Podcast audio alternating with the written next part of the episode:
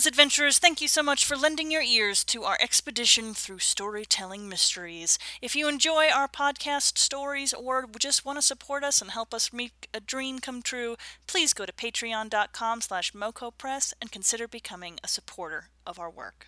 Thanks. Hello and welcome. I'm Robin Childs. I'm Corey Childs.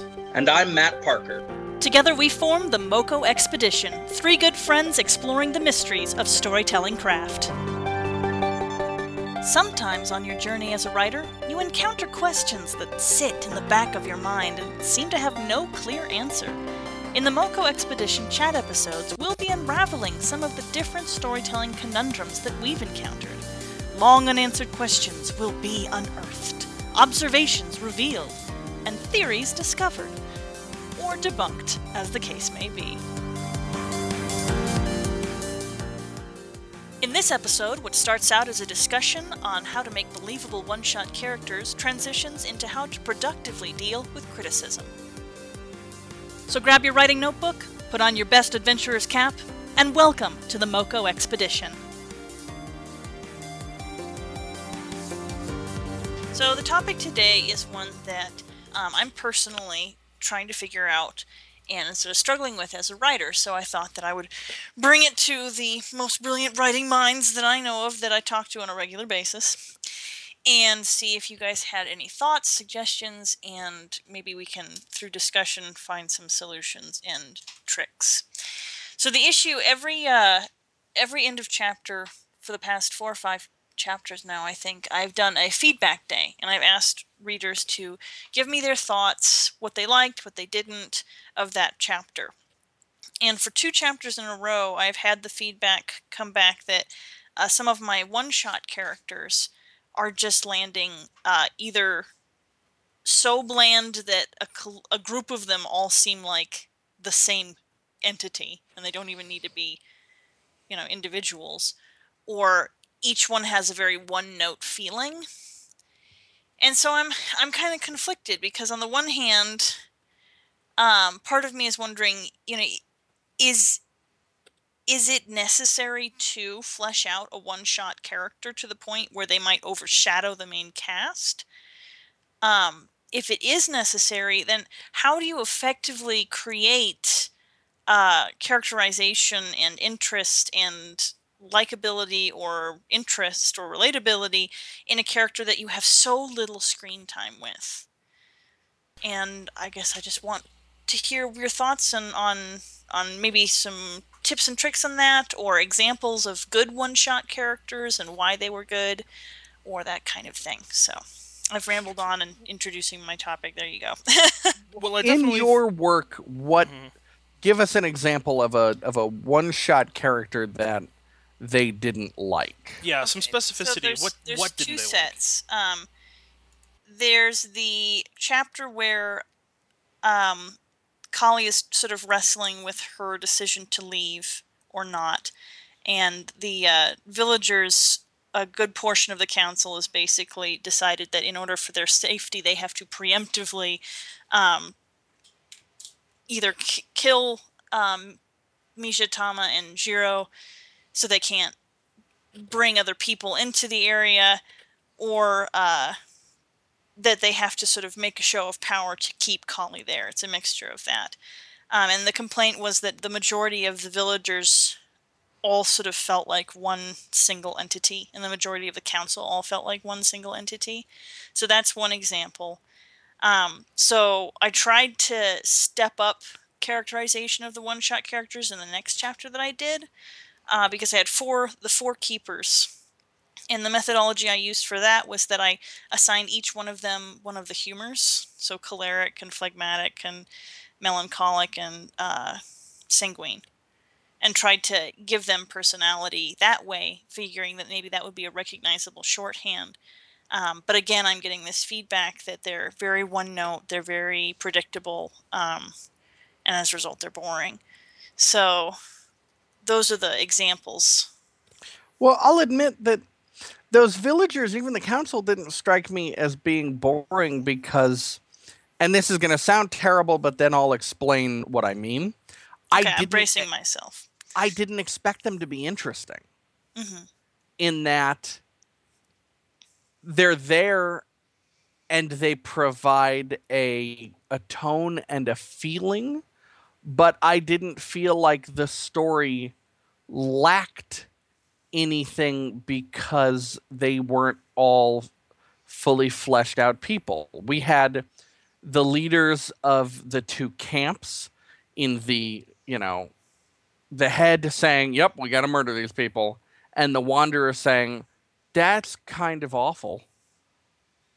And so that that gave the arguments and the council I got the feeling that they were very under the sway of the one leader, um, whose name is escaping me at the moment. It's okay. Um, that they were very much under his sway. That they that their blandness indicated to me that they were not great political entities in their own right, and that they were going along with him. And so I read that as being textual. These guys aren't important because they are so much under his thumb. I'll take it a step beyond that. Um, I, I totally agree with you when you say, you know, I didn't really expect them to be fully fleshed out, and here's why: the story's not about them. Um, yeah. So ultimately, I think they delivered exactly what they needed to do. And when people said that you know the villagers were a little one note, I think you took that to heart. You you ended up stepping up your game, and you you did the thing with the uh, four humors, the the four Teenage Mutant Ninja Turtles with the, with the keepers, and I thought it worked pretty effectively. If they thought that it was kind of one note, I mean, I guess it was a little predictable, and I do have some advice for that. But overall, I don't think you messed up anyway uh, in any sort of way. It's well, I guess that's sort of that's why I'm on the fence about this. Is is is it is it is, is a narrative in which characters are just all of them are leap off the page, feel like real people, um, in intrinsically better than ones where there clearly are characters that are meant to fade into the background so that the main characters themselves shine or is it the responsibility of the writer to just make their main characters shine regardless and step everybody up to that level of of strong characterization I think it depends. Um, the way I look at this is I'll look at it uh, from a television perspective, and that's uh, if you're on TV, you have your primary cast. They're going to be the people you're following week to week, and your one-shot characters are going to be your guest stars. And since the guest star is usually a foil to one or more of your regular characters, then they're presenting or embodying your problem or whatever. Uh, you want them to be as strong, at least in that single episode, as the one or two main characters that they're playing off of. So uh, let's go with uh, Firefly. How about? And you've got the uh, character of Saffron who who uh, seduces slash uh, uh, coyly ingratiates ingratiates herself into the uh, Firefly crew, and ultimately turns out to be, I guess, a villain. Um, very very good one shot character, and I think. Uh, I'll, I'll just go ahead and say my piece of advice that I think will, will work with this is the reason why she works is she subverts the expectation of what her character will be and uh, again, it depends on how much you're going to use the character in your story. Are the keepers a foil for Jiro? I think they are, and as a result, you can kind of play with that dynamic. But their screen time, how much screen time they have, really limits how well you can subvert the character expectation. Uh, my recommendation with a one-shot character is to start with a stereotype, but then make them have one thing out of place. Um, you know, if you've got Mousy Librarian, the oh, and enjoys monster truck rallies, you know that sort of thing.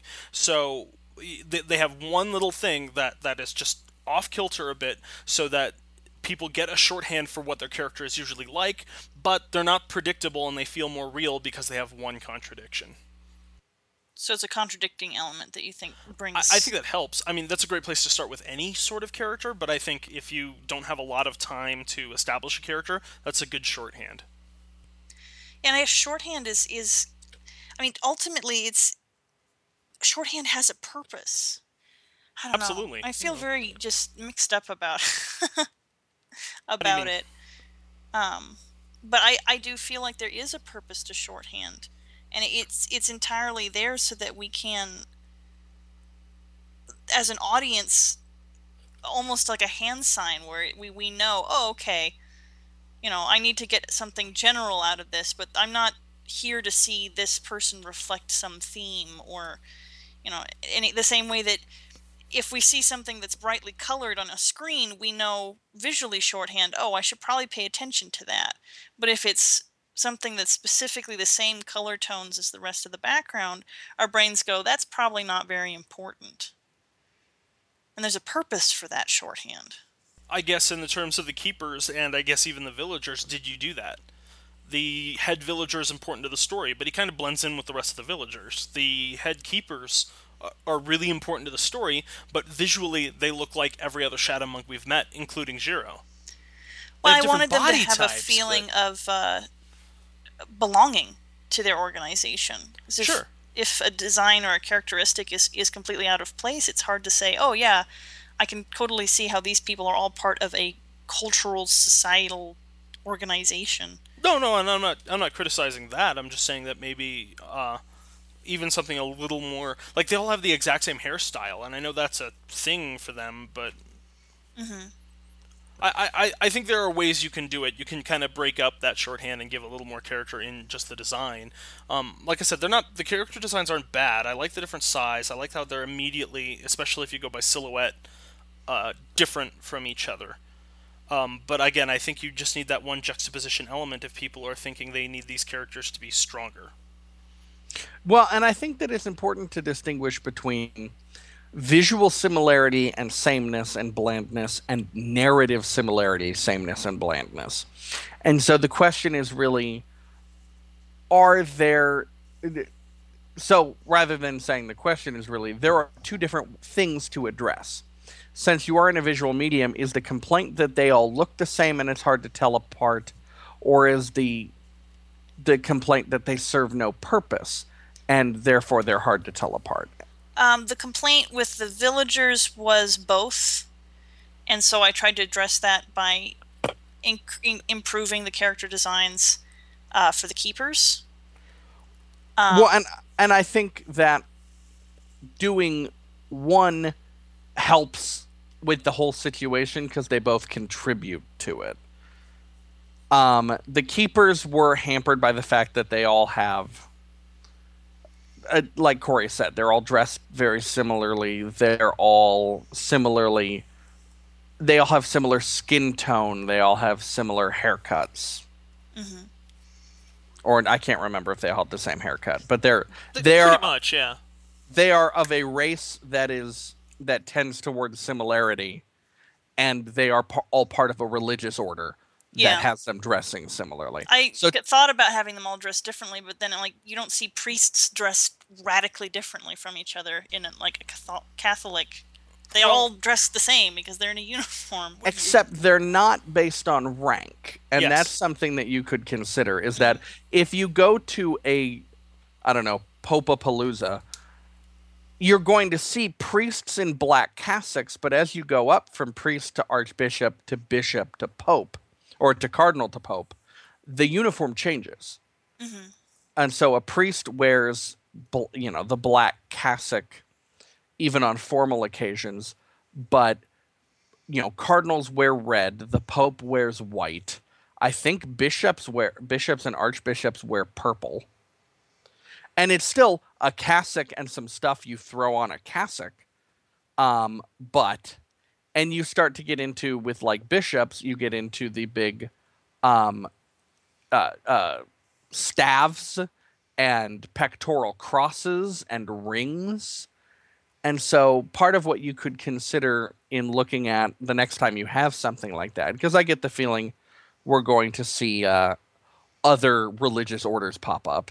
Mm-hmm consider the hierarchy or the different ecclesiastical offices or functions that those people could inhabit and give them something to signify it. Yeah, on this one, the thing. Oh, go on, Robin. No, I was just I, I hadn't considered introducing power dynamics.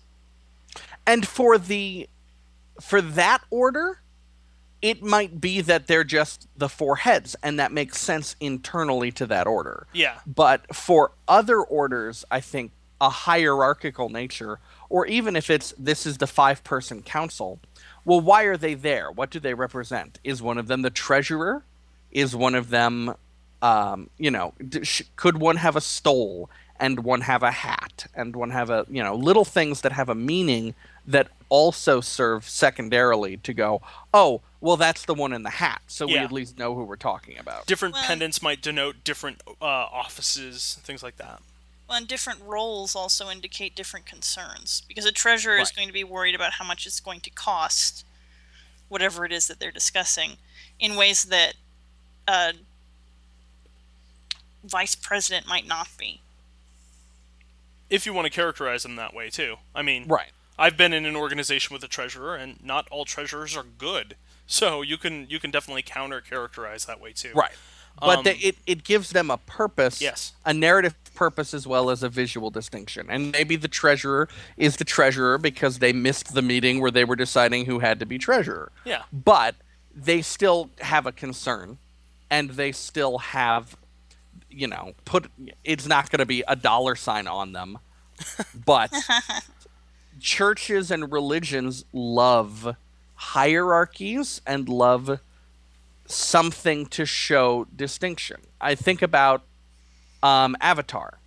That was The where I was going next. Yeah. the way that we knew who the head of the airbending order was was because he had different robes. Yeah, Monk Gyatso, who uh, trains uh, uh, Aang, has uh, specifically a different. I think uh, he has a different rosary and uh, robe pattern from the other monks. Right. And the monk that is specifically saying, "Oh no, all of the councils agreed that you can't be so close to the kid will be the avatar, and he has to follow a more traditional path."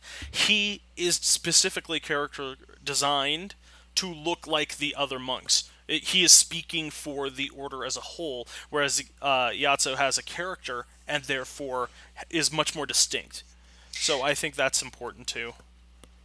Well, and I guess that's where does that that character transit, you know, collective to character transition happen? Because I'm I'm thinking, you know, Avatar still, the uh, episode where Aang goes to the Fire Lord or the Fire Temple to talk with um, the previous Avatar for the first time, and there's an entire order of fire monks that all wear the same outfit, except one is still loyal to the Avatar and the others aren't and so he's clearly a clearly a character, but he's also clearly part of the collective still. But he had a different. I thought he had a different uniform too, because specifically he was still in training. Well, but and again, more than that, we can tell that he's different because he's the one that gets five minutes of screen time. Um, Yeah, g- yeah, g- kind of coming off of that, uh, Robin, you confessed to me that you only named one of the keepers, I did only name one of the keepers, and that's the one that has the longest conversation with Dream Eater, right? Um, no, they all have pretty equal. The guy who gets eaten last. He is the one that gets eaten That last. that's true. he she shares an entire extra scene with Dream Eater that nobody else does. That's true. That's the guy. That's the guy who needs to be distinct.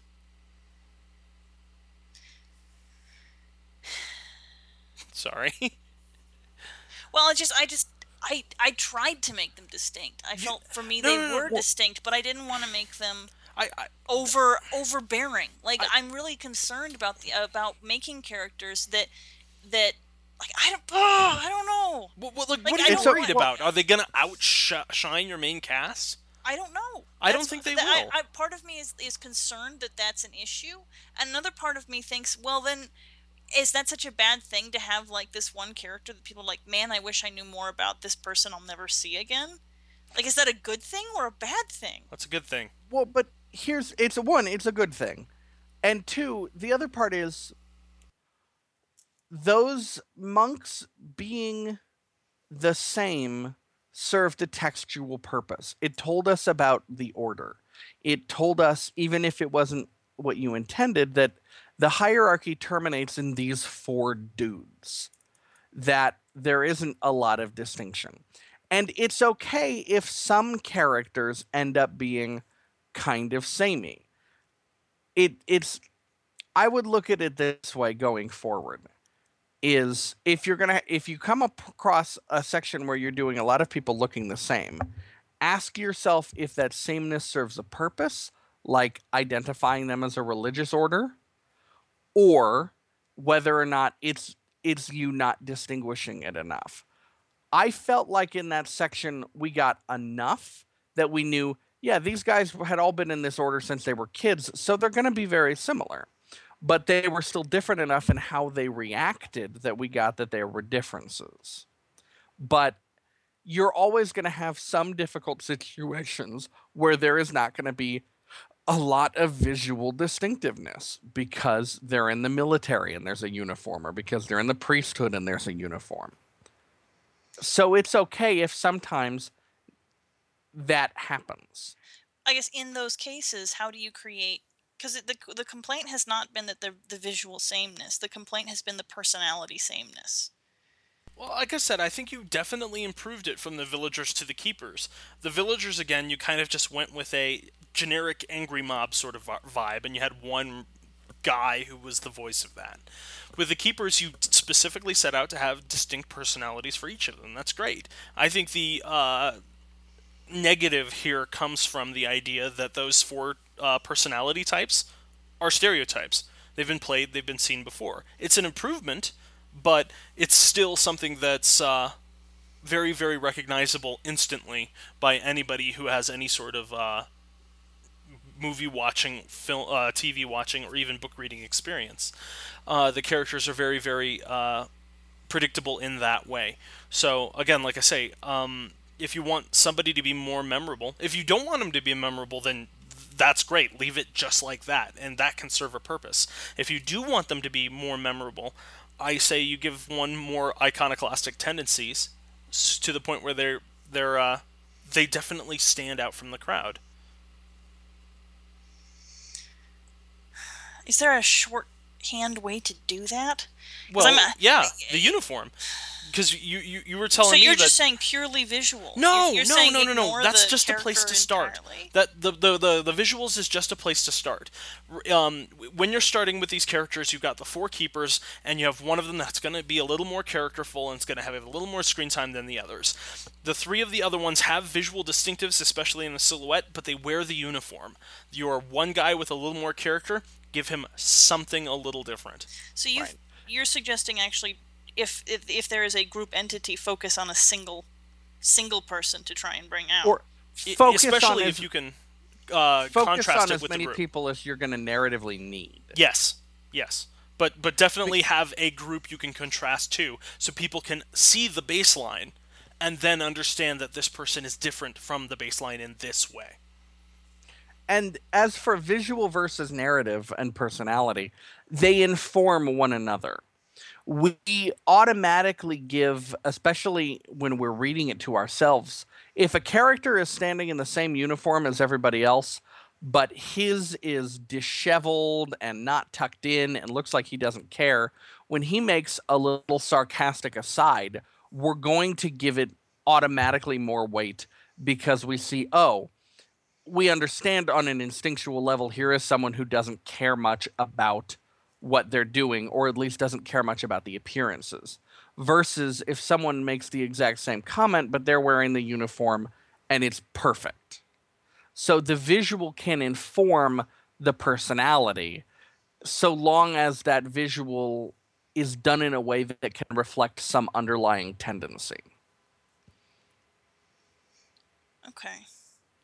So we're kind of we're also talking a lot about uh, group versus individual where when do you think it's right to make the choice between a group or an individual?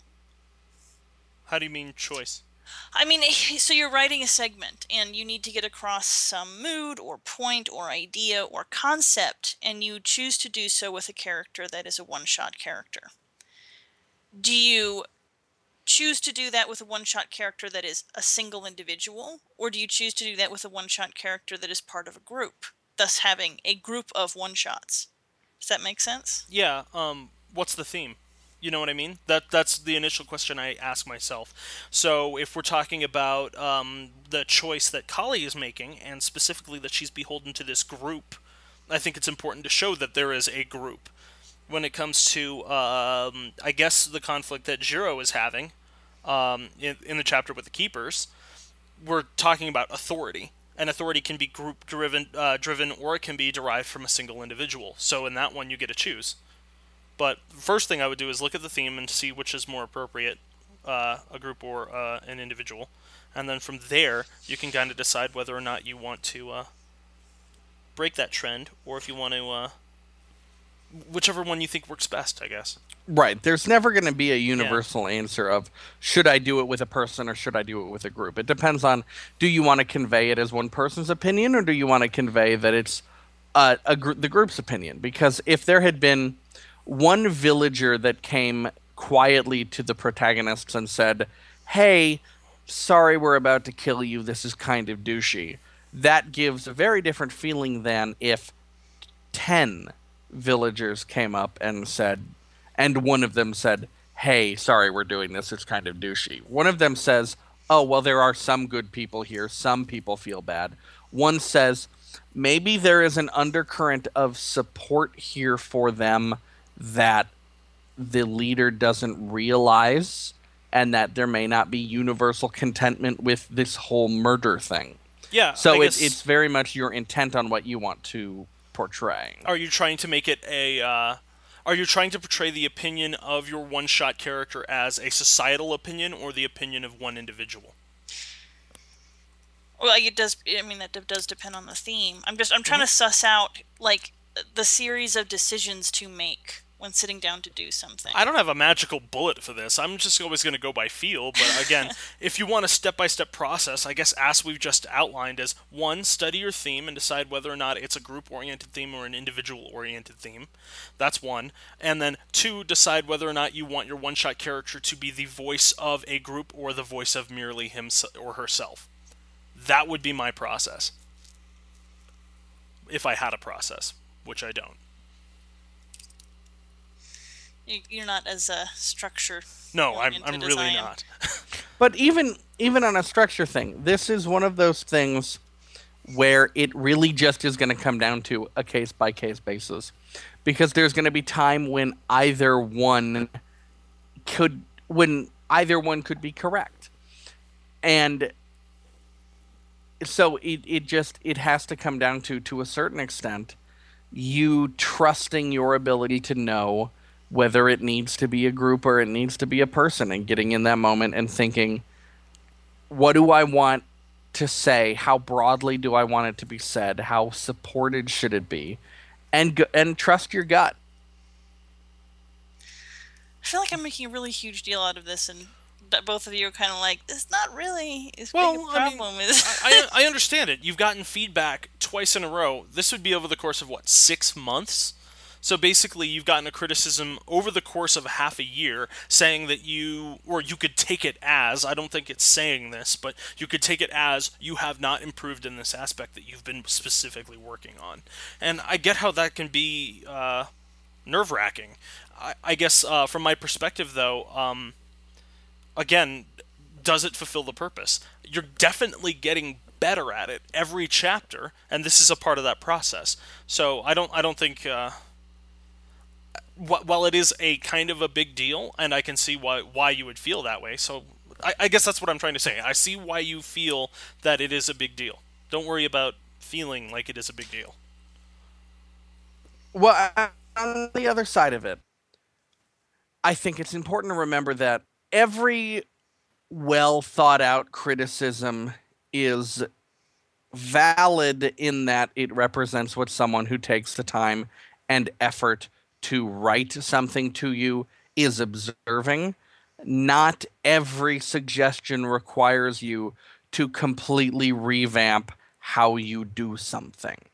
There are times when you are critiqued, and it is sufficient to say, okay, I've had this before, so now that I am doing something again in a similar situation, let me just keep this in the back of my mind. You don't need to completely change how you do everything or let it obs- or let it make you obsess over it. Eh, I mean not obsessing over something. That's a concept. Just keep it in the back of your mind and take a look at it afterwards and see what you think. I guess I just don't know what think. I don't. I. I. am disagreeing with myself constantly and can't come to an opinion at all. So I guess maybe I just need to think about it more. Well, here's another thought. Um, every time we do one of these writing prompts for an episode, that's a one shot character, or several one shot characters. Um, when we did the one last week where I asked you guys to make three separate characters all going to a giant robot college for different reasons, what process did you come up with to distinguish each of those characters from each other? Those are all one shots. Yeah, I usually just pick a single aspect of a personality and then just focus on that because I feel like there's not enough. I guess I am afraid of of how much depth to put into a character because I feel like my strength is when I actually focus on a character, but there making a character is a months and months long task for me when they're in depth. And I rely on shorthand so I don't have to put in months and months and months into a character that we're only going to see for 3 pages. So I, f- I guess I feel like if I try and I'm trying to figure out a technique that is a shorthand technique that produces a character that at least has the illusion of depth when there isn't any. Because I can't afford to give them full depth because it would mean that I would no longer produce anything. I would spend all my time making background characters. Well, okay, so here's here's the other question. Was it the same guy that made the complaint both times? I, I honestly don't remember. I think it were different people. Was it one person each time? Uh, no, I think it was reinforced by a couple people. Okay. Was it a majority of your commenters? No. then there's a certain amount where you just kind of have to say, Thank you for your valuable input. I will try harder and move on. because it's one thing if everybody says, "Hey, when you draw your hands that way, it looks like sausages on a ham loaf." Okay, if and I'm not saying that's something you do, but if 80% of your readers when you did this survey were responding with variations of sausage on a ham loaf, okay, maybe I need to draw my hands a little bit differently. If you get a couple of people making that complaint each time, eh, consider it, but don't let it cripple you. Go on with what you're doing because, to a certain extent, they've also kept reading this long. Yeah. I just I don't want to get complacent, you know? And if a comment comes up enough times, and I guess twice on the same issue is for me enough times, it's right. once, if I'm really being honest, any any complaint ever is enough time for me because I'm neurotic and insecure. But I right. just I do want to get better. I don't. I don't know. Maybe I just want to be lazy about it, and I'm just sucking. I I, I think I, that there's there is the perfectly valid idea. I don't want to be complacent, but then there is the opposite of I want to worry about complacency so much that it destroys me. Neither one of them is better. Yeah. Um, from my perspective on this one, I feel like uh, I, f- I feel like the initial premise of the idea that you mentioned is is a little off kilter when you said I want to create these side characters with this illusion of depth. I, I for me at least that's the wrong approach because it's still a world, and I know it feels like it takes forever to create a fully fleshed out character, but it sounds to me like a better approach might be instead of I want to create these characters quickly that have an illusion of depth, I think it would be more useful to create characters with actual depth in a reasonable time frame. Yeah, and that's the part I don't know how to do. Oh, okay, okay. I guess that's that's but, but that's not what you asked techniques. us to help you with. So Ugh, well, I suck at phrasing. No, no, questions. it's all right. I'm I'm just trying to confirm that that's the idea we're trying to convey. Yeah, and I guess fundamentally that's the issue. Is is I don't I don't know how to do what I need to do in a in a brief amount of time in a, in a short enough amount of time to do the work I want to do. Right. Um. So I guess part of me is trying to figure out the reason the fight comes up is because the the part that wants to constantly strive to be better is like we've got to get on this and then the part that's like we have a deadline goes you have got to get off this train and as a result, I'm just fighting with myself and driving myself into sort of a obsessive pit of despair. Hmm.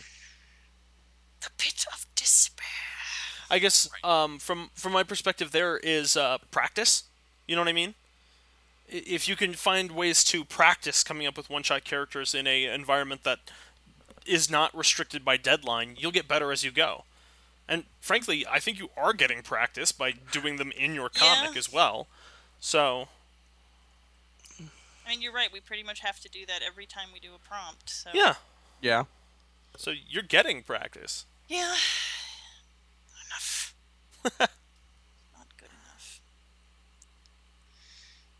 So, are there any techniques that you guys use? What do you guys do when you have to get? you have to Honestly, I make up a think character.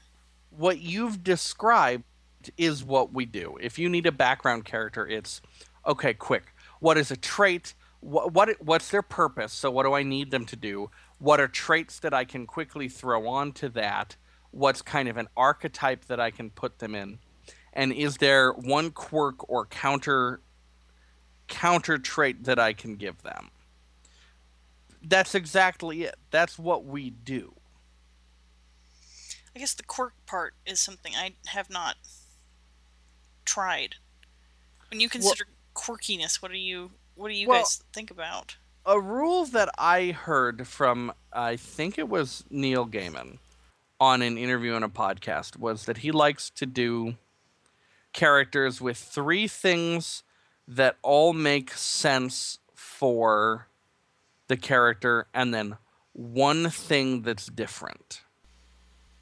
So I think that for a background character doing a, a more compressed version of that, come up with, you know, two things that fit the archetype that you're doing, and then one, even a little thing that just sets them apart. You know, and that little thing, again, in a visual medium, that little thing can be a jaunty chapeau that, that kind of sticks out, or it can be a stutter or a habit of rubbing their hands together or scratching the back of their neck. Something that just puts them against where they should be gives them this uh, an appearance of depth. Alternately, uh, look at your main characters. What makes uh, Tama deep? What makes Mija deep? What makes Paku deep? Where's their depth coming from? I'd say their contradictions, I guess, in peace, which is sort of what you guys are talking about, but also just how everything they do is informed by their pasts and the environments that they come from and the little hypocrisies that each one of them has. Mhm. See, hypocrisy is a big, a big part of it because everybody, everybody has a tendency to. Uh, it's one of those we hate the things in others that we are most guilty of ourselves Mhm. and we're we're good in some areas we're aware we're aware of a particular value being applicable but as soon as you get outside of uh, conscious awareness we all have a tendency to uh, fail Well, contradiction is we character. huh Contradiction is character. Mm. Um, it just, I mean, if you if we took a look at any given stereotype and we just had them be perfectly that stereotype, that isn't a character. So I, I guess yeah, like we were saying with the main characters, if you they have their different contradictions, well, add a little contradiction to your side characters, your one shots. Um, do you have any other advice, Matt? No, I think I think that's kind of the the heart of it is that little contradiction, those little standout details give us the feeling that this is a person who has their own inner life. And that's ultimately what you mean when you say complexity when you're going through it is this person seems like they could be rocking their own story and they just need to pop in and say, "Hey, Misha, your your dress is ugly." You know, whatever. um, and then they go back to doing their own and then they go back to their own story. And even though you're never going to tell the story of random peasant who says Misha's dress is ugly, unless you are really desperately bored, um, that's created this idea that there are other stories going on around you. And I think ulti- you know, it's the Skyrim effect. Some of my favorite moments in Skyrim are when I get to a town and I realize that, oh, they're just kind of doing their own thing, whether or not the Dragonborn is rolling by. Like one time when I had to go to a town to learn blacksmithing from a dude, only to be found, only to find that he had, not scripted, not planned, been murdered by vampires. Right. So that Bummer, man. it is That's a bummer. that's life. So, one, cre- uh, give them a little quirk that makes it a little contradiction that makes it seem like they're doing their own thing, and you'll have that feeling of depth. And two, never be afraid to have random characters murdered by vampires. Okay. I think I can do that last one. That seems like a really concrete, easy to follow. Murdered by vampires. Murdered by Murder them but with know what to vampires. do That with makes them section. deep immediately. Murdered by vampires. That's the, that's the key. okay, problem solved. Um, uh, kind of coming off what we were saying earlier about how each of them has a different, uh, m- might have a different office or an emblem of office that denotes what their role, uh, what their role is.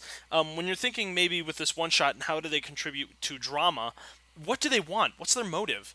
Um, we we meet the keepers, right? Well, like okay, let's let's go back even further. So we have this elder in this village and he's uh, trying to gain uh, rouse support to have these newcomers killed. What does he want? Um it depends on I did have different motives for them, but Mhm. one of them is just flat out bigoted. Yeah, Um hates anyone that's a shadow monk or a lightbringer with a Yeah. passion and believes they should be exterminated. Mhm. Um another one lost his son yeah, to a lightbringer uh, band and as a result sort of has a, a grief and vendetta and the uh, third one perceives that this is, creating a power imbalance and wants to maintain control Mhm. but even though i had those things in mind that clearly didn't come across right. So I guess do they have a motive, and is that motive clearly stated? Um, I guess from my perspective, in that situation, if I'm a monk and this these lightbringers come here, and this is the mo- uh, motive that you ended up going with it and stating is that uh, if they go away and they tell other lightbringers where we are, our way of life is threatened. Mm-hmm. So that more than anything, they're acting out of fear. So it's you, you know what I mean. yeah So I, I guess that's the motive that came across for all of them. And you just said three different motives for each of them that was completely different than what ended up being stated. yeah but So- collectively they all boiled down to the same thing is fear of something fear Sure, of loss sure. fear of something mm-hmm. That is what they boiled down to, but from the audience perspective, they boiled down to one thing. You see what I mean? Like, yes, they all boil down to fear, but it's different. There's flavors of it. There's, um, ag- again, what is your motive? And if I just say fear, that's not specific enough. The same way when I say I'm going to write a story about fear, that theme is not specific enough. What do you have to say about fear? What are you motivated by with fear? And um, so, so let's move on to the keepers. You've got your four keepers. What are they motivated by? And they should all be different. Yeah, and I Mm. guess th- I was so focused on trying to give them uh, Character. character that Yeah. I, unlike the other ones, did not give any of them motive. So it's like I took one step forward and another one back. So I guess that's the uh, that's the other part of it. If you want another tip to it, is give them a motive. And like I'm gonna be perfectly honest, if you feel like you do not have time to characterize them well because it's so quick, have them say what their motive is. Just flat Come out. out and be like, "Hey, this is what I want," and uh, then it'll be clear. You know what I mean? The Mm. audience knows where that guy's coming from. Well, I guess in and if an audience knows where a character is coming from, they can fill in the gaps themselves. Yeah, exactly. Because drama's created when characters don't get what they want, according to David Mamet. And uh, in in in that regard, we need to know what the character wants in order to be mo- uh, to feel the drama of any scene that they're in. Yeah, I suppose it's true. So that would be my other one. Find out what they want, and then make sure the audience knows exactly what they want. Also, vampire murder. Also, vampire, vampire, murder, if yeah, worst case scenario, If things nothing go awry. else, I will make sure to keep the vampire murder in, in, in mind in the future. this uh, conversation kind of took a left turn into how to take criticism. Do we want to run with that? How to how to accept criticism? Fire. Fire. Fire. Ignore staunchly. Well, it is sort of strange for me because there's a lot of people that there's like people have so many different opinions on criticism that I've heard, and a lot of people say don't listen to anything. Um, if someone can't, it, the, or, or look at what they've done. If that person hasn't done what you can do or better, ignore them. Right. The the Byron school. I I just disagree with that because the the skill of critiquing is different than the skill of of creating. They're not they're not the same skill set. But the the issue that comes up then is that you end up well you end up me where everything is is valid and important and key and you get obsessive and cripple yourself. All right, So- all right. I got to butt in. Why is it black and white? Right. That is I on one side we have you need to if if they haven't done you know an amazing comic that you admire their criticism isn't worth anything versus everything anybody says has to cut me to the quick and uh, one of the biggest pieces of advice I got from my workplace about how to uh, grow as as an employee and how to have a chance to add advancement was when you receive criticism, consider the source. Now that doesn't mean dismiss it out of hand because someone is less experienced than you, but uh, just it also doesn't mean automatically accept it as valid Bingo. because it was said by a person with a mouse. Exactly. Um, and in actuality, what it is is you have to understand that just like your characters, everybody in real life has a motive. And if you are able to clearly discern what their motive is, you have a much better chance of understanding what they are trying to do when they give you a piece of criticism. Are they genuinely help, trying to help you improve? Are they making an attack on your self esteem? Are they um, genuinely concerned for the improvement of the story? Like, there, there's a the of million things. Hmm? I I think in the case of Leylands, I don't need to question their motive because all of them are genuinely I- interested in improvement. I don't think there's anyone there that's trying to bring me down. Wait, wait, wait, wait. I just I don't want a Leyland listening to this to be like, "Hey, hey!" no, no, no, no, no, no. I didn't say question the source. That is very different than consider the source. Okay. Keep Right. an open mind.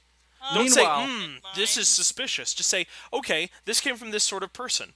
What do I know about them? They like ley lines. If that is the only piece of information you have, you know what I mean? Then you need to uh, then you need to take that piece of criticism and understand that it could come from any sort of motive. If you know that it's somebody who frequently uh, uh, is involved in the process of helping you improve as a writer, if they're constantly commenting, if they've participated in critique days before, they have a little more weight to what they say. Mm-hmm. But part of that is just getting to know your fan base. I'm completely willing to say, hey, you Lelian, you know the one, you're a dick. That that Everyone guy. else, you're fine. No, no, no. The vast majority. I'm with Matt here. We we we have amazing, wonderful fans. I'm convinced we have terrible fan. Just one No. out there somewhere. Just, Just that one. Just that He one knows guy. what he's doing. No. Well- Stop saying mean things about my readership. No, no, no, no. Not your readership. Just your reader. Period. No. One. Nope. Not plurality.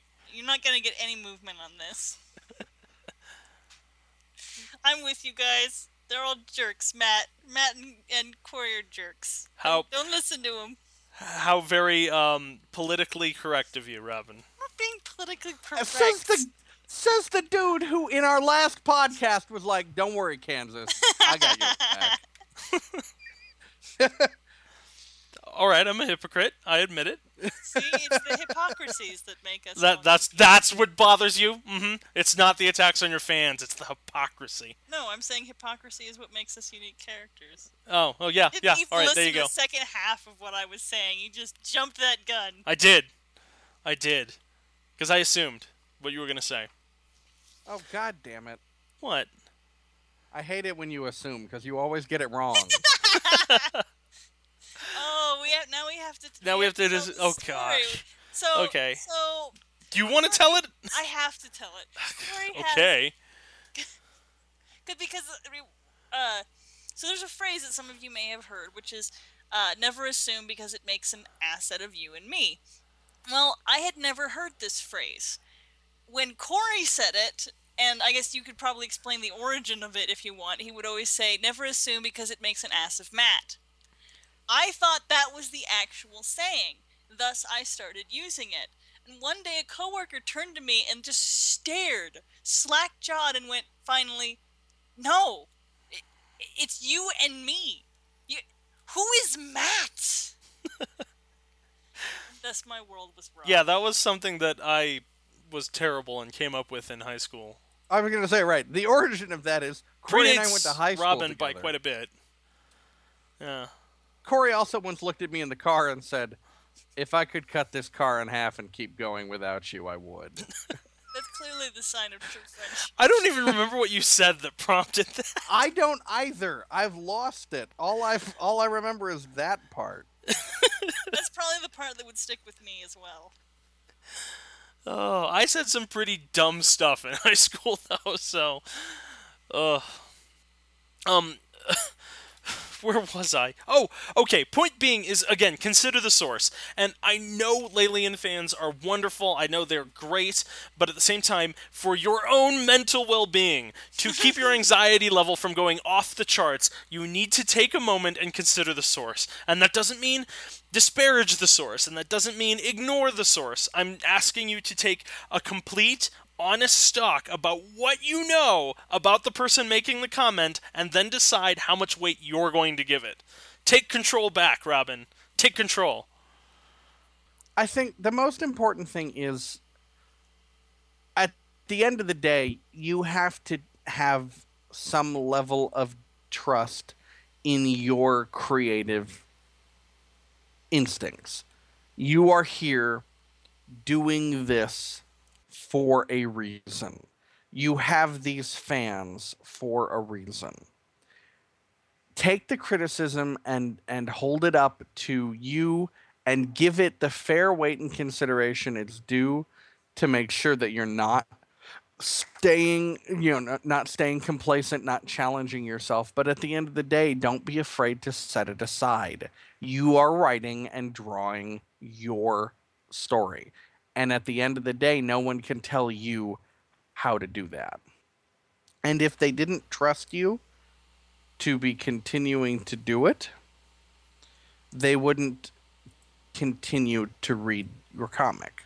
Mm-hmm. The fact that they are means that even with that complaint, they trust you and the story that you're telling. I guess uh, that's an interesting thought. So the they trust you do you trust you? No. Why not?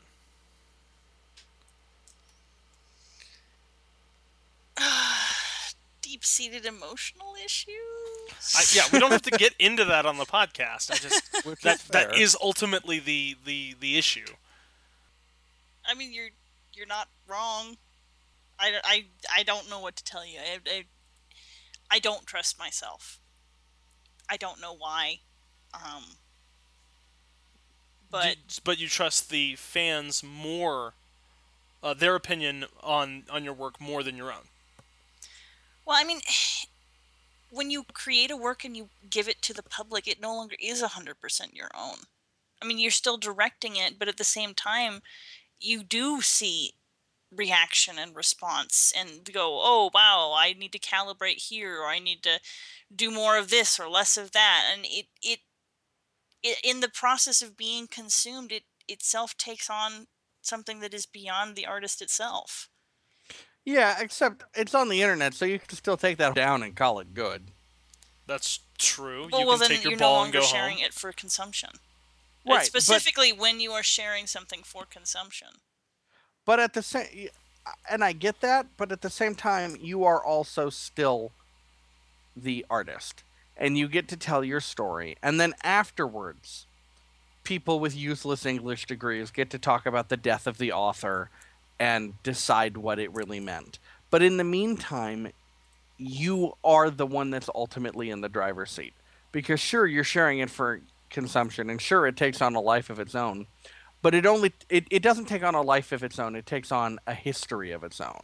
Because that future life doesn't exist without you. And so ultimately, you're the one that has to sit down and pull the trigger on what you're going to do. And that requires you to trust in yourself because if you didn't trust in yourself at all, ley lines wouldn't exist. It wouldn't it wouldn't have had the first pixel of the first picture go up on the internet. You wouldn't have even bought the domain name. And believe me, the fact that any of it does exist is a miracle to me every day. So there must be somewhere buried deep down some level of inner trust that I just haven't met. So I'll just have to. But work every every day you well not every day. I don't know how often you upload new pages, but regularly with great regularity you update the site. You keep going.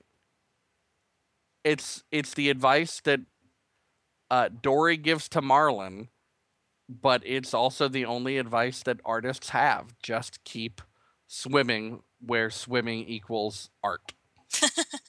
just keep arting. Nope, can't call it that. Vetoed. All right. No, no arting. All right. Yeah, no arting in public or in front of girls you want to impress. I'll keep that in mind. Should I find some girls that I want to impress? Okay, I guess that kind of covers criticism a bit.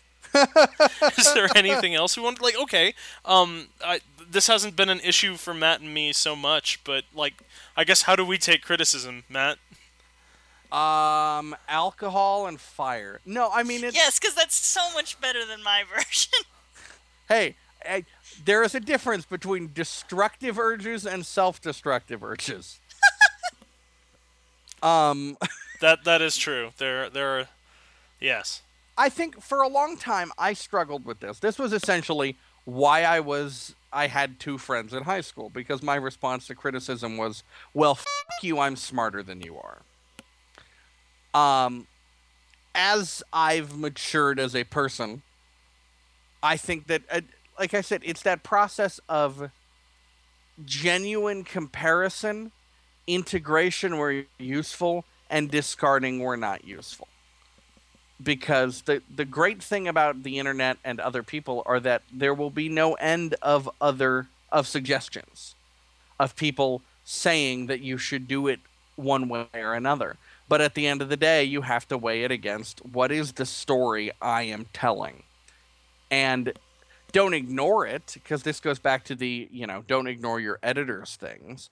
But if you give it a fair shake and you you really give it the thought that it deserves and you find that it's not what how you want to tell your story you have to set it aside I think that's part of what makes it so hard is that advice can even be really good advice, but not fit what you're trying to do or how you're trying to tell a story. I think that's the part that really that really catches me. If it's an advice where you're sort of like, yeah, I completely 100% disagree with you. I think you're completely wrong.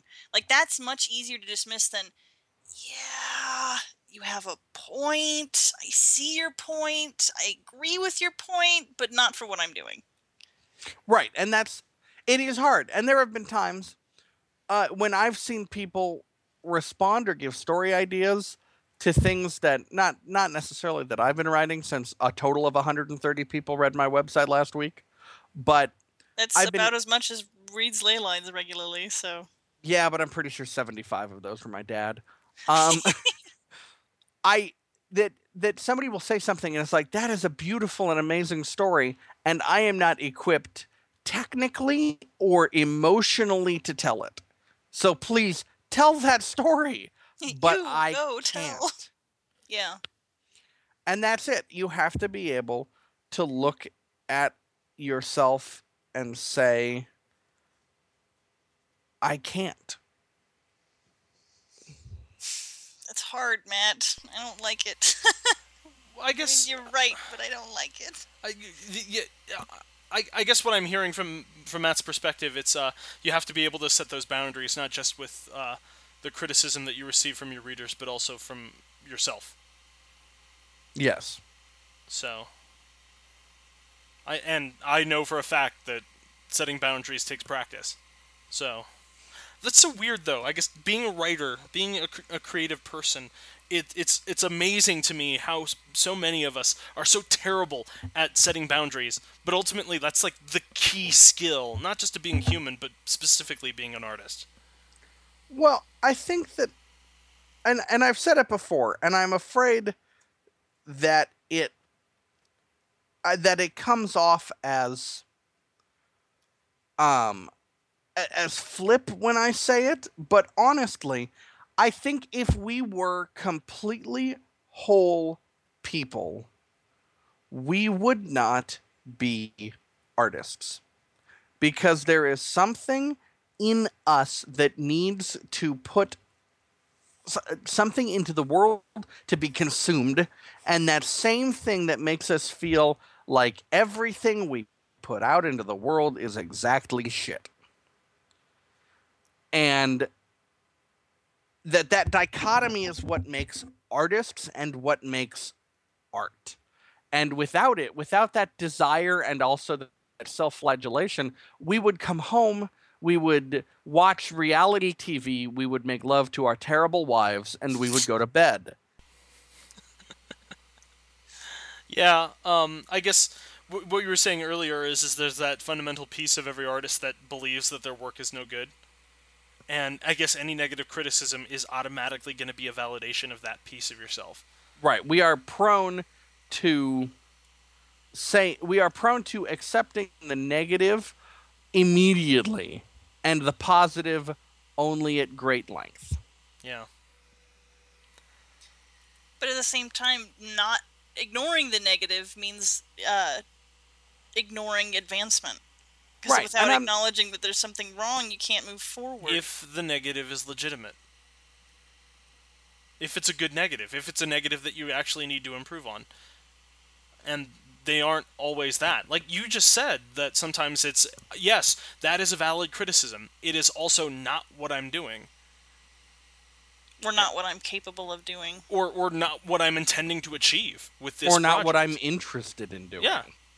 So from that perspective, you know, you you you wouldn't be growing in the right way if you took that criticism as gospel. No, I mean those are all fair points. You're right. Why is life so hard? That's what I really want to know. Next podcast, why life is so goddamn hard. because if it was easy, it would be boring. I could do with more boredom in my life. Oh, uh, you know, I think uh, the, one of the lines that I got that I, I think landed me this job in this interview was I was talking about coming up with reasonable accommodations and balancing that versus what the department needs and how much money the department has. And uh, the the line that I said was, and it's hard, but if it was easy, they wouldn't need attorneys. And and life is life is like that. If it was easy, it wouldn't need humans if if life were easy and simple, we wouldn't be people. We wouldn't have art. We wouldn't have dreams. We would be tree frogs because all tree frogs care about is flies, avoiding things that eat tree frogs, and sweet tree frog loving. I knew that was coming. You did. The life of a tree frog. You set that up. Pretty amazing. Yeah. You got to say a couple serious things and then hit him with a joke. Yeah. Whatever you but, say, Joss Whedon. Exactly. Um, but seriously, it's these things are hard because it is the difficulty that makes us do them. It's overcoming these emotional things is our version of uh, Hillary looking at Everest and saying, "I bet I can make my Sherpa do most of the work of climbing that." I, I, guess the other thing is, uh, and I was just thinking about this when you were telling, when you were talking about this, is there's that Chinese curse, uh, "May you live in interesting times," because of course, interesting times are the ones that have the most adversity.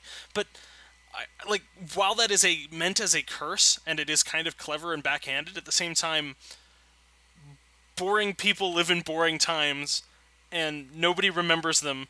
But more importantly than that, nobody learned anything during those times nobody learned anything from a boring person.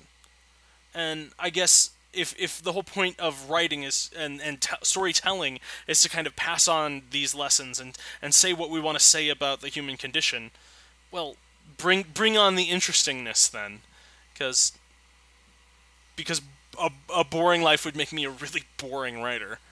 Well, clearly I have plenty to say about doubt, so I guess that'll keep me busy for a long time. There you go. So, so well, even if you wish this, for more normalcy, at this point, I think that it's it's it's appropriate to quote Walt Whitman via Robin Williams that you are here, that life exists and identity, that the powerful play goes on, and you may contribute a verse. Well read off of your computer screen. Yep. oh, I was choosing to imagine that instead it was just Matt had that. I couldn't. No, I uh, have I have in some lines of poetry memorized. Uh, to follow knowledge like a sinking star beyond the utmost bound of human thought. Snazzy. That one's a memorized one. That's a memorized one because Ulysses um, by Alfred Tennyson is my favorite poem. I don't know if I have a favorite poem. I'm an English major. I am Ah. required to have a favorite It's poem. It's mandatory. I Welcome encourage, to English. Last major. question on the final. What is Yeah. your favorite poem? I encourage everyone to come up with a favorite poem because it'll mean you're reading poetry, and there's lots of fun poetry you can read. Um, like there's a the I think the current national poet laureate, although I may be misstating that position, but there's a um, a very popular modern poet named Billy Collins, who um, no, he was poet laureate from 2001 to 2003. Who one of his poems is essentially why no one else should write poetry because I need to make these sales. so I encourage everyone to find uh, a favorite poem, Poems about real life are the best. perhaps by Billy Collins. For the prompt tonight, I think that I my idea was that rather than doing it as we had been doing it, I was going to mix it up a little bit. Okay. Ooh. So the prompt for tonight is you must start with the line or work in the line prominently into your piece. Everything changed the night I found his body. Want to join us in testing your writing skills? Just answer the prompt using 10 to 15 minutes as a goal and send the results to info at mokopress.com. We'll share the results on the air. Or leave a comment on www.mokopress.com. We can't wait to see what you come up with.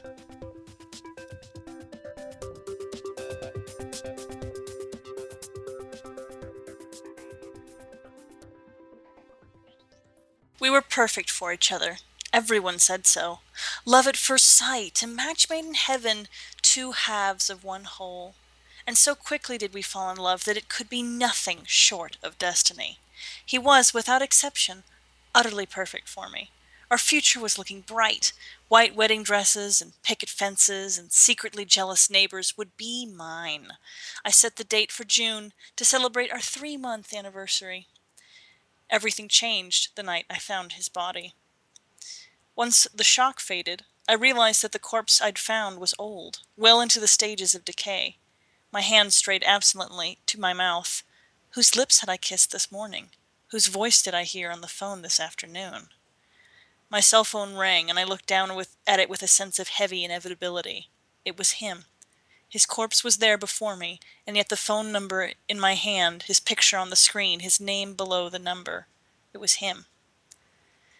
Everything changed the night I found his body because I realized I didn't care.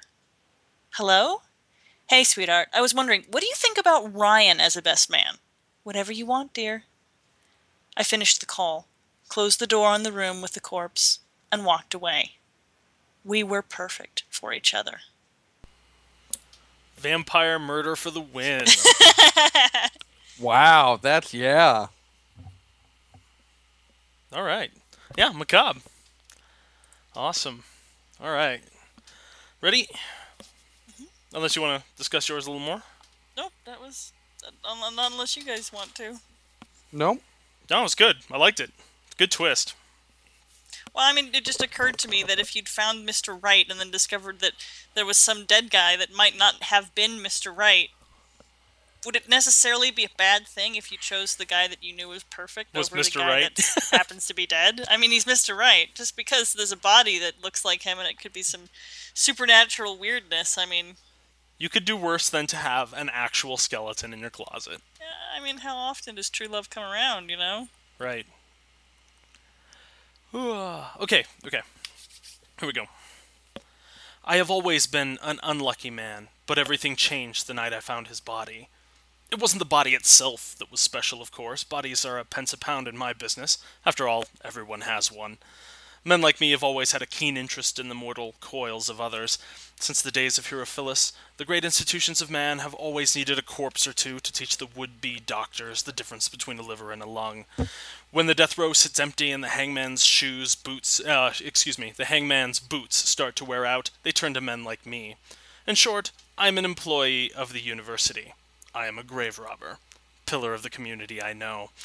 As I was saying, the body itself wasn't anything special, it was whom it belonged to. He was short graying, dark jacket that looked like coal in the night. It was Harvey, the man I hated more than any other in this life. He had been a mean little boy, bullying, son to the mill owner, and I had watched my father work himself to death at that mill, while Harvey brought sweets to class. For everyone but me. He had grown into a mean little man. He had inherited that mill and was wealthy enough to lord it over everyone else, but not so wealthy that he didn't have to associate with men like me. When he got drunk, he liked to gamble, and I always tried to fleece him, get back at the hateful little man for all of the indignities he had heaped upon me. But I have always been an unlucky man. I owed him a great deal of money. Yet here my luck seemed to have finally turned. There he was, limp on a bench just outside the graveyard. A large, empty bottle spoke of a night of relaxing, while I had been hard at work. A bloody spot on his head where it had collided with the bench's iron armrest. I dared to dream. Would Mrs. Harvey really care if he never came home? Would one of the medical students recognize him? Surely not. The man was a womanizer, and I'm certain his home would have been happier without him, and I could always rough his face up a little. If nothing else, I would get paid for two bodies tonight instead of one. There was only one problem. I watched silently as he took a shallow, wheezing breath and then snored softly into his collar. Everything changed the night I found his body. It was a shame he was still using it.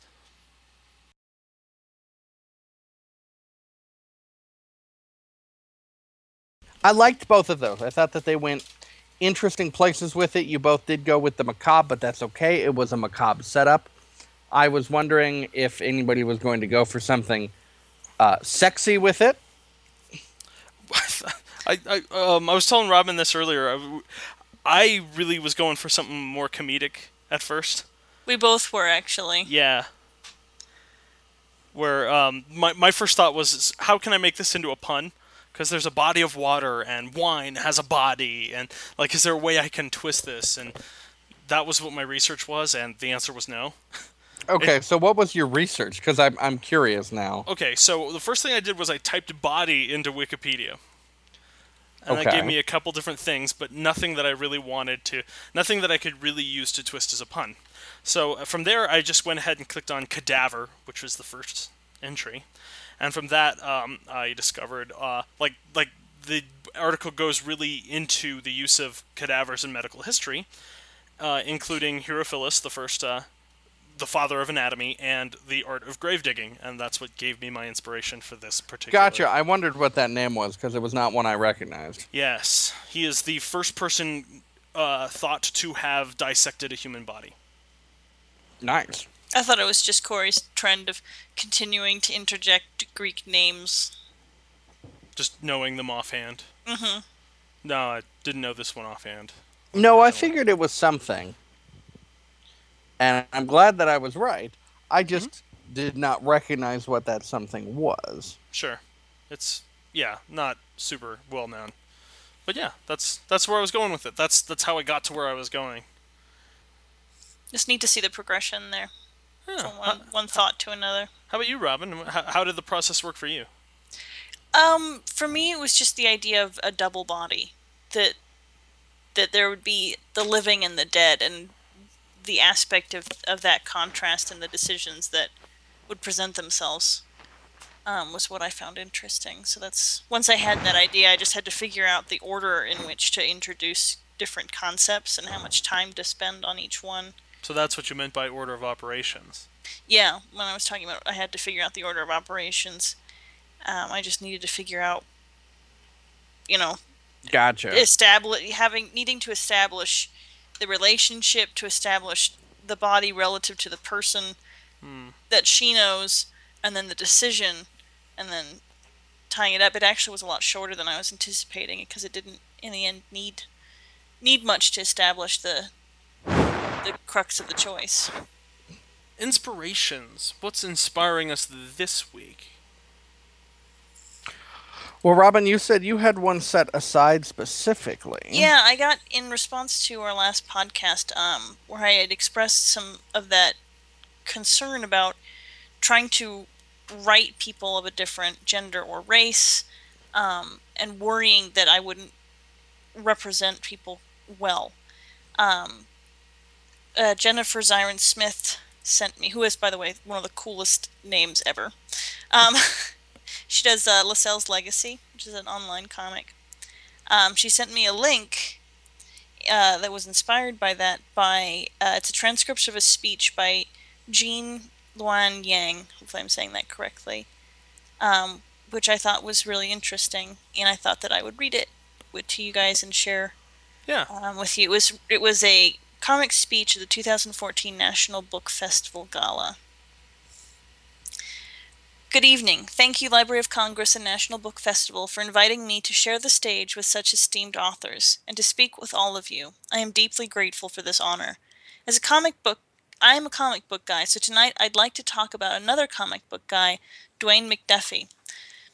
Dwayne McDuffie was one of my favorite writers. When I was growing up, he was one of the few African Americans working in American comics. Dwayne worked primarily with the superhero genre. He got his start at Marvel Comics, but eventually worked for almost every comic book publisher out there. He even branched out into television and wrote for popular cartoon series like Justice League and Ben 10. Dwayne McDuffie is no longer with us, unfortunately. He passed away in 2011 at the age of 49, but within comics, his influence is still deeply felt. I was lucky enough to have met him once. About a year before his death, we were on a panel together at Comic Con. I had the opportunity to shake his hand and tell him how much his work meant to me. In a column Dwayne wrote in 1999, he talked about his love of the Black Panther, a Marvel Comics character. The Black Panther's secret alias is T'Challa, the king of the fictional African nation of Wakanda.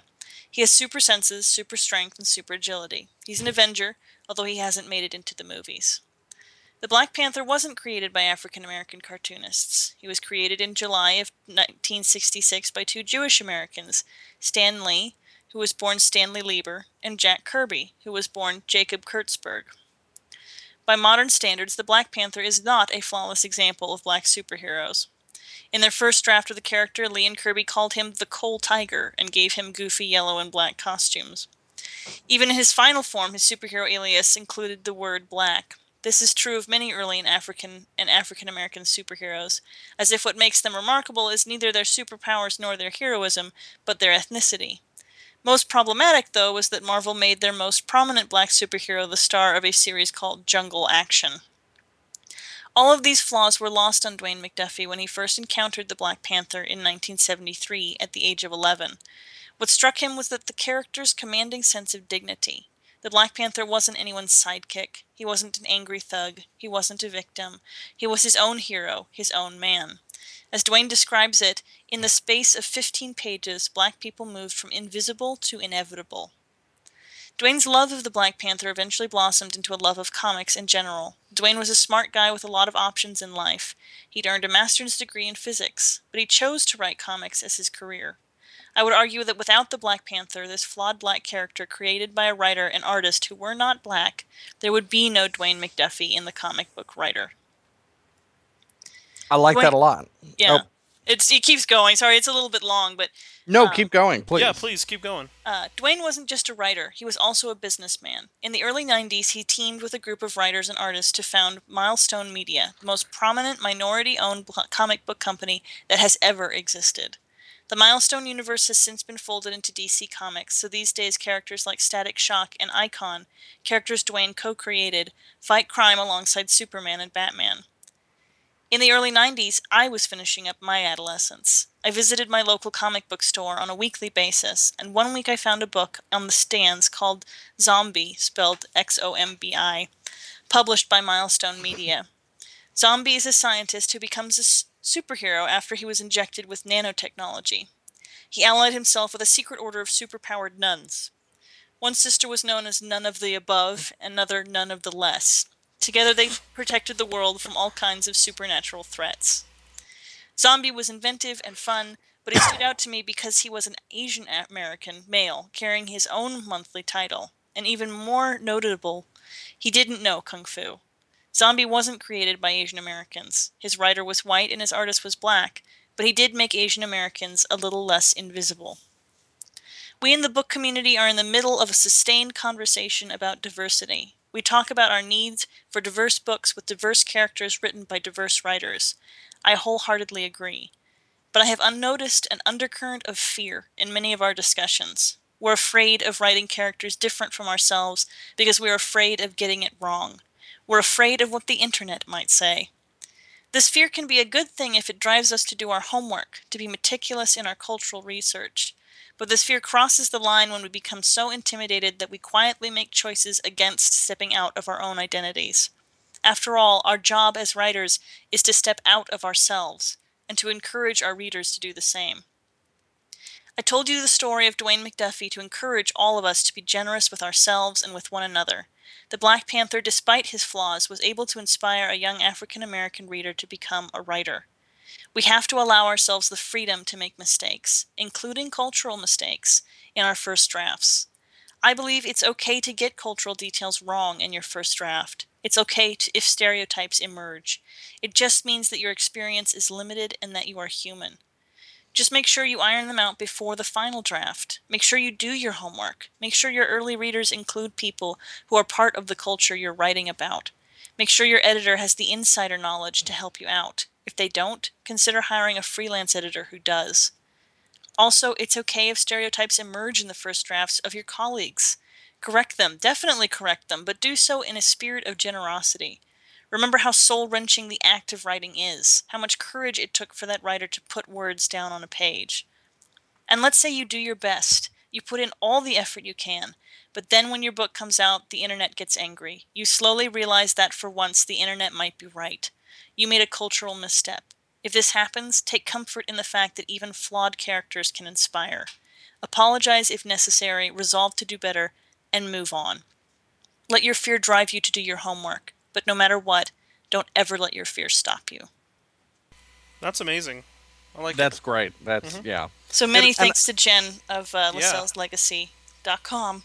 Well, and for that sending I mean that. that resonates a lot with me personally because a lot of my characters um, are not they don't share my ethnicity they don't share my religion. I'm specifically thinking of in border um, well walter is white. Um, his daughters are uh, half filipino. And so that's obviously not a heritage that I share. Um, and so I do worry about getting it right, making sure that it is meaningful. What what I am portraying is meaningful to that culture and not disrespectful. And to hear that was is very reassuring that I don't know in that universality of every every lots of creators have gone through it, lots of people worry about it, and that there is value in an attempt, even an imperfect one. Mm-hmm. Because I think that that does get lost in the world right now. And the thing that actually comes to mind for me in it getting somewhat lost and an interesting discussion coming from it is as part of the SCA, I am peripherally aware of a lot of interesting conversations include and and interest groups including uh, belly dance. And there's been a big controversy in the belly dance community over to what extent um, it's cultural appropriation versus it's you know everybody is allowed to dance versus it's honoring the roots. Because there was a widely read, widely spread article circulated that was essentially premised on as a uh, written as a Arab American woman. Here is why I hate white belly dancers. and then watching the reactions to that come about. So that's really, really interesting, and thank you for sharing that. I, I agree. Um, what struck me about it is that it's very much the uh, it answers the question you brought tonight, which is the you know um, at least at least the piece with the the uh, being critical, uh, specifically the you know if you have to apologize, apologize, and frankly, I don't think you have anything to apologize for, but resolve to do better next time if you feel like you've erred and move on. And I think that uh, being a good writer always is going to have that piece of uh, piece of self advice where you have to take that stock of the moment and then write the next thing. So, So yeah, me to I, be I found it very uh, comforting, and I Yeah. thought that I would pass that on. Thank so you. Thank you again, Jen. well, that blows my inspiration clean out of the water. Yeah, so no I'm going to doubt. go ahead and I so I you... should not have gone first. is what Well, no. Um, I am. I'm amending my inspiration to be that as well. I'm inspired by you sharing that with us. So, yeah. All right, so what else is your inspiration? Oh, gosh. Matt's not going to let you off. the Oh, hook. did did I share the story of my dad's finger last time, or is that new? What? That must be new. All right. Uh, uh a week ago. Well, I'm really curious as how you're going to tie this into inspiration. So go. Oh, I'm- you'll you'll hear it. You'll you'll you'll understand. Um, so uh, my dad is re uh, he's putting hardwood floors in in the old house, and uh, so he decided he's going to do it himself. So he set up his compound miter saw in the garage where he. Uh, uh, it can can do all the work himself, like like a real manly man. And a week ago, he cut off the tip of his left fing- index finger with the compound miter saw, split the uh, fingernail right down the middle, and took about a millimeter of his bone off. Um, yeah, it was horrible. Um, but um, so so I got an email from my mom saying, "Oh, so Your dad's, dad's cut off his finger. Yeah. Uh, we're going to the ER. I have pictures." Also, she finished this email with, "By the way, when you coming over to get birthday presents from your aunt Brenda?" That's like, just, right. Just casually tossed in there. You know, oh, we're we're in the ER. Your dad's chopped off his finger. I When have attached pictures. And when are you coming over for presents? So, um, anyway, so I open up the pictures, and the first one is my dad sitting on the couch at home. The dog is next to him, and my dad is wearing the cone of shame that you put on dogs when they have an injury and they're not allowed to lick their wounds. And he's looking kind of like mopey, and the dog is looking ashamed on his behalf. And it, it's adorable. And uh, my mom said, Yeah, he came up with the idea to take that picture while we were in the ER. And I was like, sure, I'll take the picture as long as we can do that, as, as long as you're up for it. So I guess I'm inspired right now by uh, even even those dark, even painful and shameful moments. Even you can you can find a bit of humor if you try. So I am inspired by my my father's example of uh, bringing a little bit of lighthearted humor to maiming. to maiming. That is my inspiration for this week. All right. I am trying very hard to come up with an inspiration this week that is not related to me because I do that way too much. You're just so gosh darn inspirational, Matt, that you cannot help but even inspire yourself. That's right. Well, since I am sitting here trying to teach myself how to weave, I'm not feeling very uh, competent right now, despite the good news earlier today, which is not what I'm going to be inspired by, because again, that would be me being inspired by me. Um, I think honestly, the things that have really inspired me this week are kind of two things, both fairly recently. Uh, first, as a student of history, there was an interesting article that went around the internet, very popularly claiming that new studies showed that up to half of Viking warriors were actually women.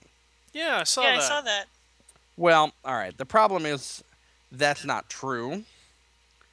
What it revealed is that the methodology by which we have traditionally dated um, or b- traditionally tried to gender identify uh, you know, found corpses may have flaws in that we traditionally have done it by what is around the bodies. Right. So, oh, if there's a you know, sword, it's a guy. right here's a sword, it's a guy. Here's a brooch, A brooch. I always A say that word wrong. Um, let me brooch the subject. um, it's a chick. So, and then and they said, well, let's look at the bones and try to find out if that's actually true. And they found out that a significantly larger portion of Viking settlers and traders may have been women, more so than previously thought. And so, while it is still, oh, well, we're looking at this ancient culture, there may be more diversity and roles for women in it than we thought. That's still true. It's just, you know, not true to the extent that the internet decided to explode with. But I'm still choosing to see it as inspirational because, one, we are finding more examples of uh, women in history than we expected. And two, we are reminding ourselves that our pursuit of good historical dating practices is ongoing and that we must never let ourselves be complacent. Yeah, I Yeah. saw. Oh, go ahead. Oh no, I was I was going to move on to my next one. Oh, but I saw an interesting additional conversation that someone had added to that, talking about how, um, even though, as you said, that it, it it's not actually concluding that okay, you know, half of the people were were actually you know women warriors and they were fighters. It- what it basically concluded is we can't make any of those kind of conclusions. Um, that that children have been found buried with swords. right. And we don't know the actual practices that went around bur- burials. Were they buried with what was on hand? Were they buried with something that was intended to serve a purpose in an afterlife?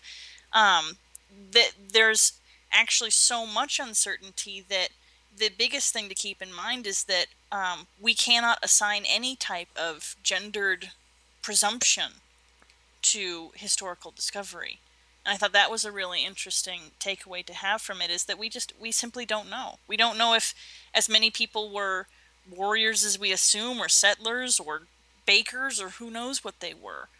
Um, and that it's better to keep an open mind about the discoveries that are made than try and make some sort of extrapolation based on preconceived notions uh, from our own particular uh, opinions about who is suited for what. And I thought that was an interesting discussion.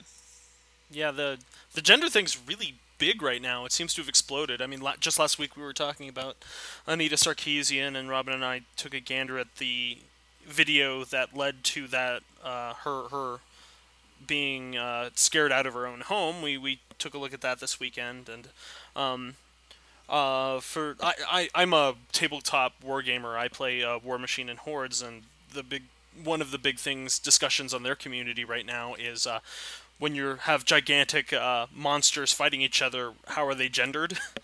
Which is bizarre, but it seems to be popping up in everything that I'm uh, interested in right now, and I think that's really fascinating.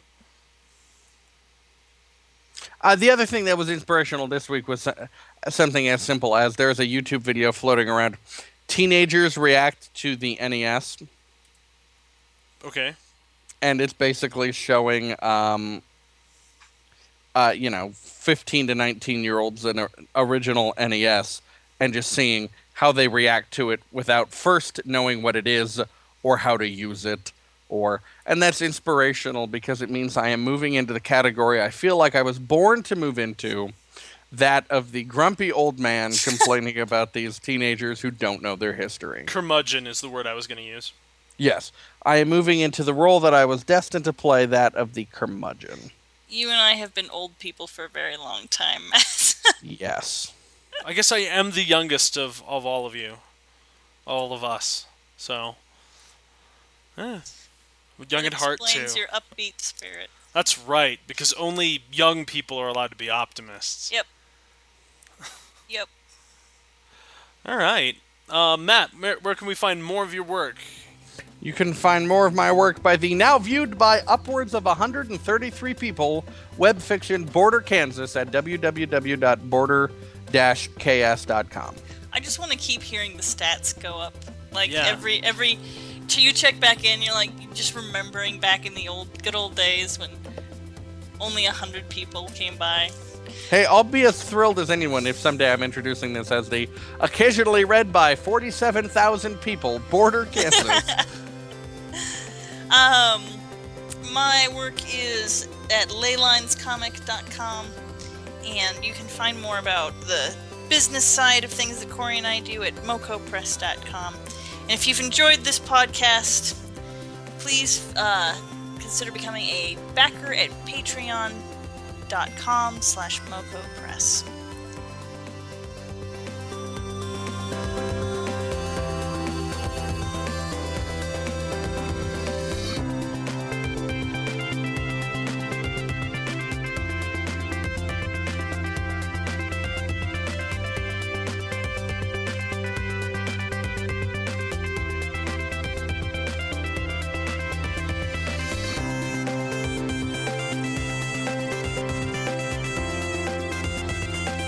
Music for this episode was created by Reasoner. You can find more of his work at reasoner.newgrounds.com.